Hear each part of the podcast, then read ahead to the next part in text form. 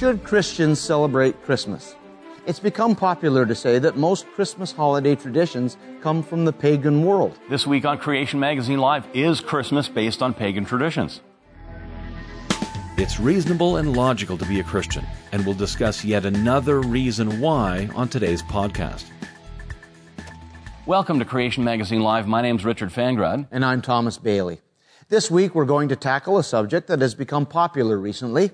People both inside and outside the church are saying that Christmas and most of the traditions that go along with celebrating Christmas have a pagan origin. That's right. Yes, things like celebrating on December 25th, Santa Claus, the Christmas tree, gift giving. Uh, it's become fashionable recently, like on social media, for example, to say that Christians should not be involved in these celebrations or these activities. So we'll, we'll talk about all these kinds of things today on the show.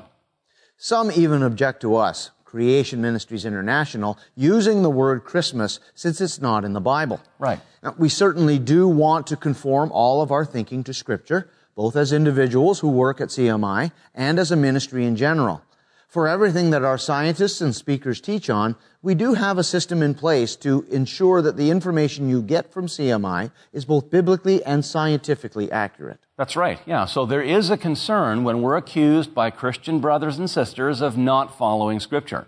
Consider 2 Timothy 3, where it says, And how from childhood you have been acquainted with the sacred writings, which are able to make you wise for salvation through faith in Christ Jesus.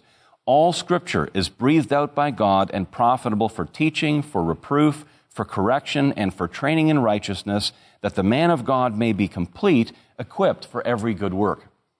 This implies that scripture contains all the doctrine and moral law we need. Right. So everything we need for our faith and life are either written in scripture or can be logically deduced from scripture. Mm-hmm. So if something is sinful, it will be forbidden by scripture, either expressly or by logical deduction. And that also means if something is not forbidden by Scripture, then it's permissible. Right, yeah, and Christmas is an example of that. Scripture neither commands nor forbids it, so Christians have the freedom in Christ to celebrate or ignore it as long as the, the means of celebration are not unscriptural. But some critics claim that Christmas violates Scripture because it comes from paganism. Right. First, even if this were true, this commits the genetic fallacy the error of trying to disprove a belief by tracing it to its source. For example, German chemist Friedrich Kekule thought up what turned out to be the correct ring structure of the benzene molecule after having a dream of a snake grasping its tail. But chemists don't need to worry about correct snake biology or dream psychology to analyze benzene. That's right. Yeah. And in the same way, the rightness or wrongness of these Christmas celebrations is independent of the truth or falsity of, of their supposed pagan parallels. Now, most importantly, the truth of Christianity depends on the historical facts of the incarnation and the resurrection of Christ, not on Christmas traditions. Right. And as we're about to see, the claim that Christmas is based on pagan tradition isn't supported by history anyway. That's right, yeah. And many of the alleged pagan parallels actually post date Christianity. They came after Christians were already celebrating Christmas. So the pagans borrowed from Christianity, not the other way around. So let's start with the celebration itself on the date of December 25th.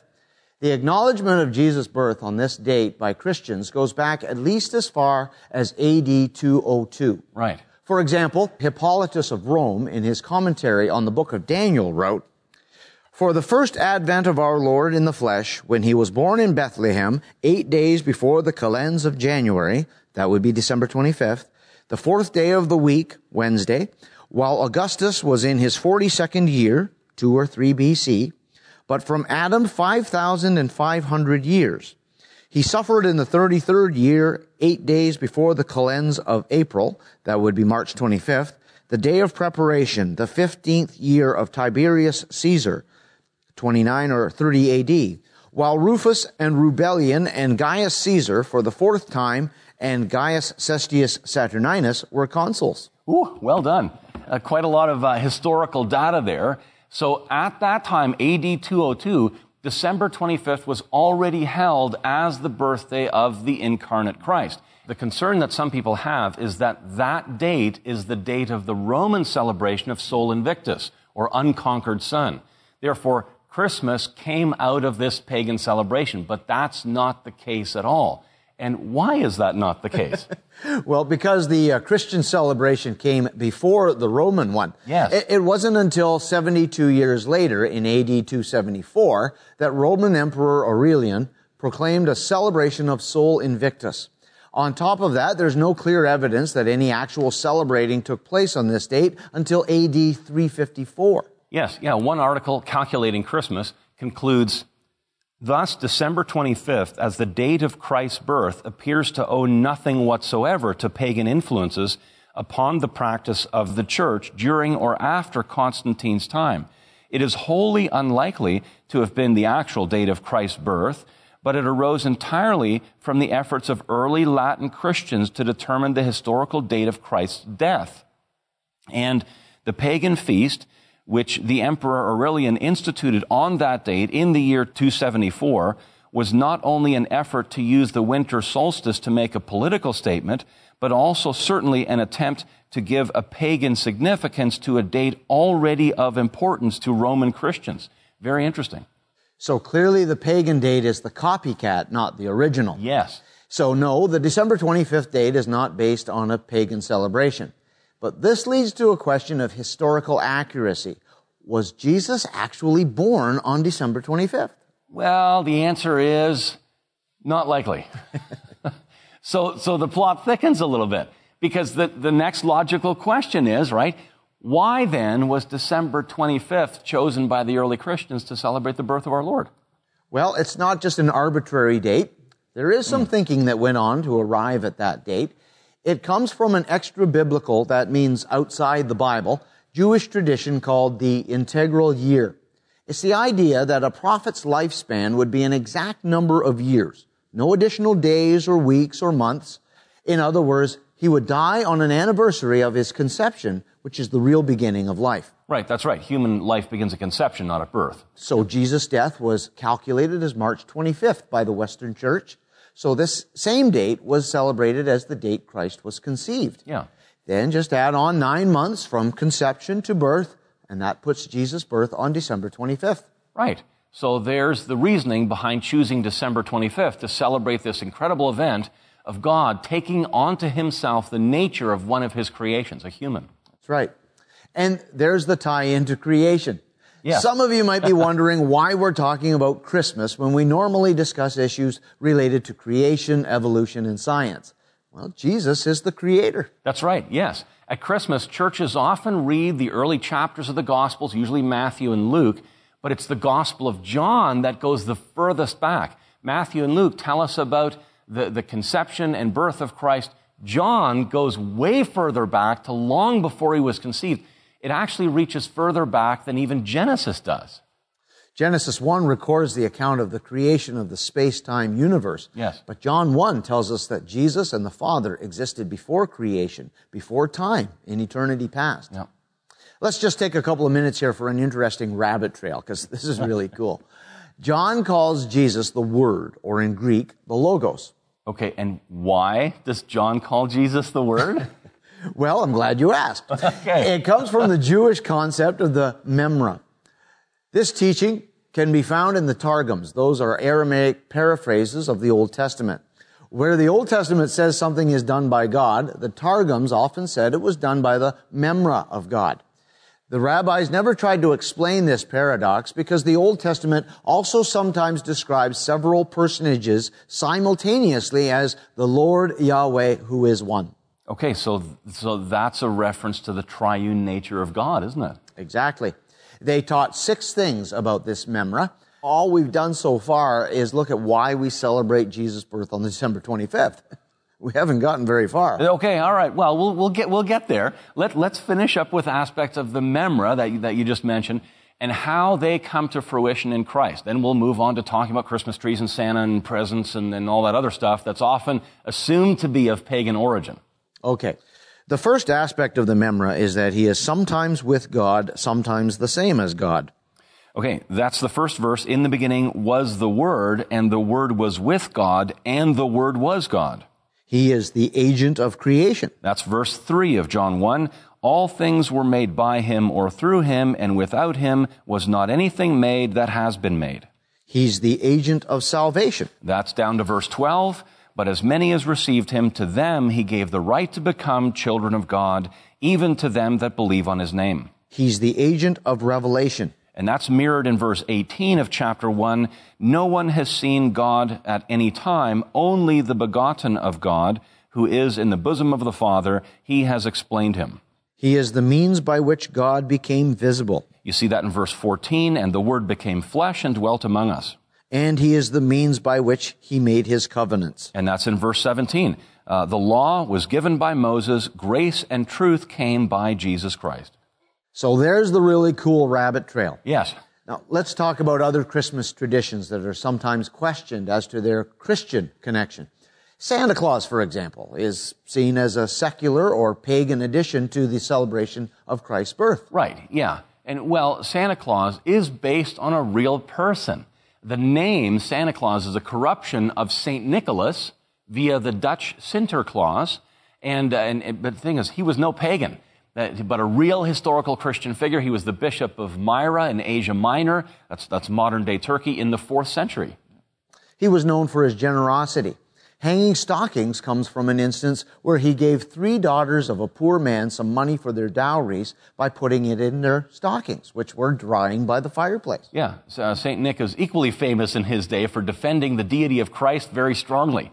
Uh, one legend suggests that uh, at the Council of Nicaea, he slapped the heretic Arius for his denial of, of that vital truth. And, and there's all kinds of memes uh, about this that make the rounds on social media near Christmas time. Some of them are pretty funny, actually. Of course, the mythology that has grown up around the real St. Nicholas distracts from the Christmas celebration of the Savior's birth. Right. But that's not the fault of the original Nicholas. That's right, yeah. What about gift giving? This originated from both St. Nicholas and the gifts of the Magi. Now, now, by the way, they arrived about a year after Jesus' birth, right? So don't place too much emphasis on the movies that show them there. But the thing is, if people are buying gifts for others at this time, Uh, again, neither commanded nor forbidden in Scripture, then it seems fair to promote, for example, Creation Magazine or the Creation Answers book as a worthwhile gift. Bible centered gifts are going to do a lot more good than the latest gizmo or some form of entertainment that, that people often receive at Christmas time. But again, just because Christmas can be a time of excessive commercialization, it doesn't mean that gift giving itself is a bad thing. Right. It's morally neutral and shouldn't be condemned just because some people abuse it. I mean, we don't condemn all food just because some people misuse it, for example, or we don't refuse to drive cars because some people use them to commit crimes. Right, yeah. Now, what about the Christmas tree? That's actually a fairly modern invention that, that again, doesn't come from paganism, but it has a connection to Christianity. So where did it come from? In the 16th century, Christians in what is now northern Germany performed mystery plays with an evergreen tree called a paradise tree, which was hung with apples, and one of those apples was plucked. That sounds familiar, doesn't it? December 24th was a traditional name day for Adam and Eve. Now, we can appreciate this link of Christmas to the fall because it, it highlights the whole reason Jesus came to die, according to the New Testament. Right. And by the way, the name day is a day of the year dedicated to a particular saint. Yeah, December 24th was a name day for Adam and Eve. The Christmas tree was introduced to England by Queen Victoria, uh, by, by, her, by her German consort, Prince Albert. That's the origin of the Christmas tree. And actually, many of what we think of as ancient Christmas traditions began in Victorian England just a little over a century ago. They're not that old. Now, some appeal to Jeremiah 10, verses 2 to 4, to prohibit Christmas trees, but this is referring to a tree chopped down to make an idol. And it was written 500 years before Christ was even born. This has nothing to do with modern Christmas trees, which are not worshiped. Now, there's more that we could talk about. For example, what about abbreviating Christmas to Xmas? Okay. Now, it's likely that many anti-Christians do write Xmas to take Christ out of it but they're unaware that this expression is actually a Christian abbreviation for Christ. That's right. Uh, the X was the Greek letter pronounced chi or chi. It's the first letter of Christos. X is an abbreviation for Christ. So uh, even some of the earliest, uh, like the New Testament manuscripts, abbreviated sacred names. There's a mosaic, for example, from the great Hagia Sophia Cathedral in Constantinople or modern day Istanbul in Turkey. Uh, see the, the IC and the XC with the wavy lines over them in the top, in the upper right and left there in the picture? That's the short form for Jesus Christ. Now, some critics object to the word Christmas or Christ Mass, thinking that it connects to the Roman Catholic Mass. In reality, the word Mass in both cases comes from the Latin missa, which originally meant dismissal. But in the Christian world, it took on the meaning of sent out on a mission. So the Christ Mass is the celebration of God the Father sending God the Son on a specific mission to man by becoming one of us. Cool. so we hope that you can see there's many Christian traditions that don't have a pagan origin. Christians can celebrate our Savior's birth on December 25th or not. Scripture doesn't require us to celebrate it, so if you're uncomfortable with it, don't celebrate. Now let's change gears a little to talk about the Star of Bethlehem. There have been many attempts to uh, explain the Christmas star scientifically, and we can cover three of them quickly. Some scholars think the star was a comet. Traditionally, comets were associated with important events in history, like the birth of kings, for example.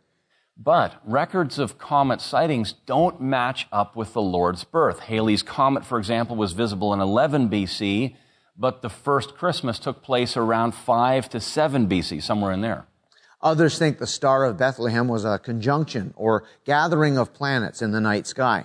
Since planets orbit the sun at different speeds and distances, they occasionally seem to approach each other closely but multiple planets don't look like a single light source as described in Scripture. Also, planetary alignments are, they happen pretty often, so they're not that unusual. There was a conjunction of Jupiter and Saturn in 6 BC, but there was an even closer gathering in 66 BC, which is way too early. Finally, an exploding star or supernova has been proposed to explain the Christmas star. Some stars are unstable and explode with a bright blaze but historical records don't indicate a supernova at the time of the Lord's birth. So all three explanations for the Star of Bethlehem fall short of what was predicted in Numbers 24:17, as well as what then happened and was recorded in Matthew 2. Now, there are two details about the star that are worth noting.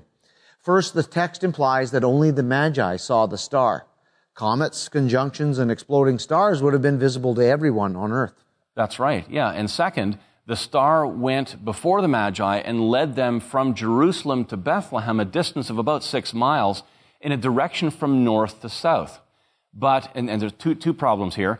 Not only does every natural object in the sky move from east to west uh, because of the Earth's rotation, but it's very difficult to imagine how any natural light could lead them to a particular house in Bethlehem.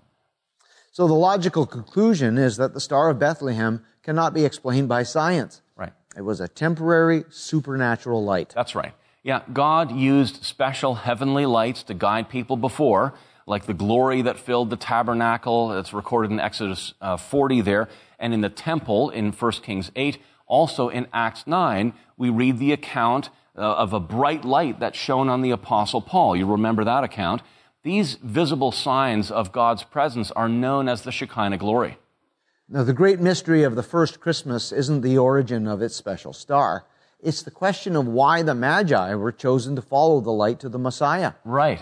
Today, we're given the same invitation. Yes. Each Christmas provides an opportunity for us to focus on the miracle of God taking on a human nature to save sinners. Well, we had a fun time talking uh, so far about the origin of various Christmas traditions. Christmas traditions in- include a lot more than just family get togethers and presents and decorations.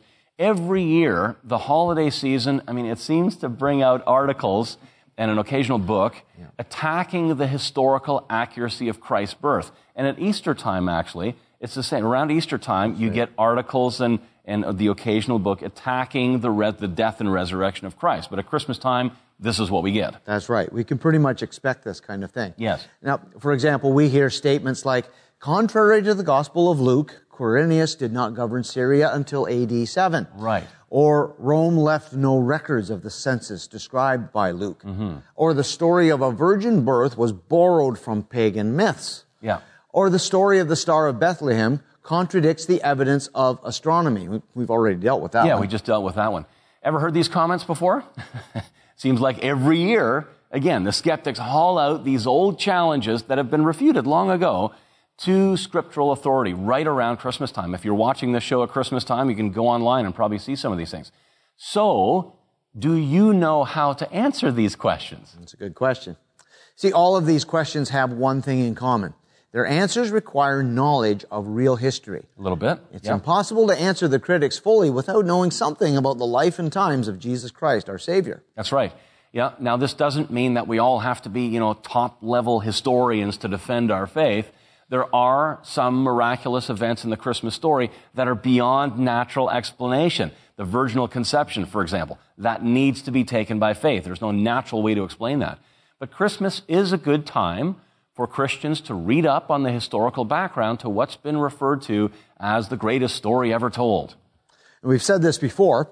A good place to go for answers to the skeptics' attacks is creation.com. There we go. For instance, the article, The Virginal Conception of Christ by Dr. Jonathan Sarfati thoroughly refutes skeptical objections to miracles, the Roman census, alleged contradictions in scripture, intentional omissions in the genealogies that are listed in Matthew, and the supposed pagan origin of Christmas. Right, yeah. Those articles provide much of the content actually for today's show. Other helpful articles can be located by beginning at the Q&A page where you'll find dozens of topics listed. Click on the topic Jesus Christ. There you'll find real answers to attacks made on the authority of God's Word. And you can look at other topics there as well, all kinds of different topics listed there. Right. See, it's very important that Christians, both young and old, understand how to defend their faith. Yes. The same type of tactics that are used to undermine the historical accuracy of the six day creation and Noah's flood are used to attack the life of Christ and the hope of the gospel. It's not only a duty, but a privilege and a joy for soldiers of Christ to learn more about the master they serve, Yeah. including the history, geology, and astronomy that support his word from the very first verse and to arm themselves for the fight against the enemy. Right. Yeah. Arm yourselves for the fight against the enemy. But there's the additional benefit when you do that of, of just having a more solid faith. I remember my background. I was very shaky in my faith growing up until I was in kind of my mid 20s when I started studying what's called apologetics, which means giving a reasoned defense for Christianity. Christmas time is a great time to delve into a little bit of apologetics. Um, great time to do that. That's right. And as we mentioned before, a great gift idea would be Creation Magazine. Yeah, you can you can send that to anybody you know anywhere around the world, and uh, it's a great way of getting some of these answers to people that you know that might have some of these questions that uh, that Yeah. we've covered already. Yep. If you want to view a free online digital copy, go to creation.com slash free mag. You can see a digital copy displayed there. You can flip through it. If you like it, subscribe. You can send a gift subscription, as you just said, to anywhere in the world. Now, this, this has been a fun show to do, Yeah. but uh, we'll be back next week. And remember, Christianity is an evidence-based faith. And science supports Scripture. You've been listening to the podcast version of Creation Magazine Live, produced by Creation Ministries International. With offices internationally and more scientists on staff than any Christian ministry, you can find loads of faith supporting articles on our massive website, creation.com. Check it out.